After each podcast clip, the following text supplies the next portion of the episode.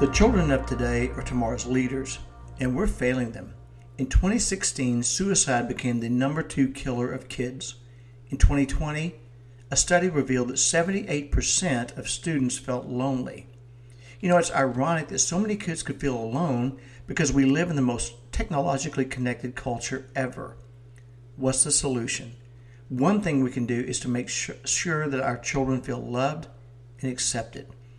Hold them accountable for their actions, but don't let them feel unloved because they made a mistake or two.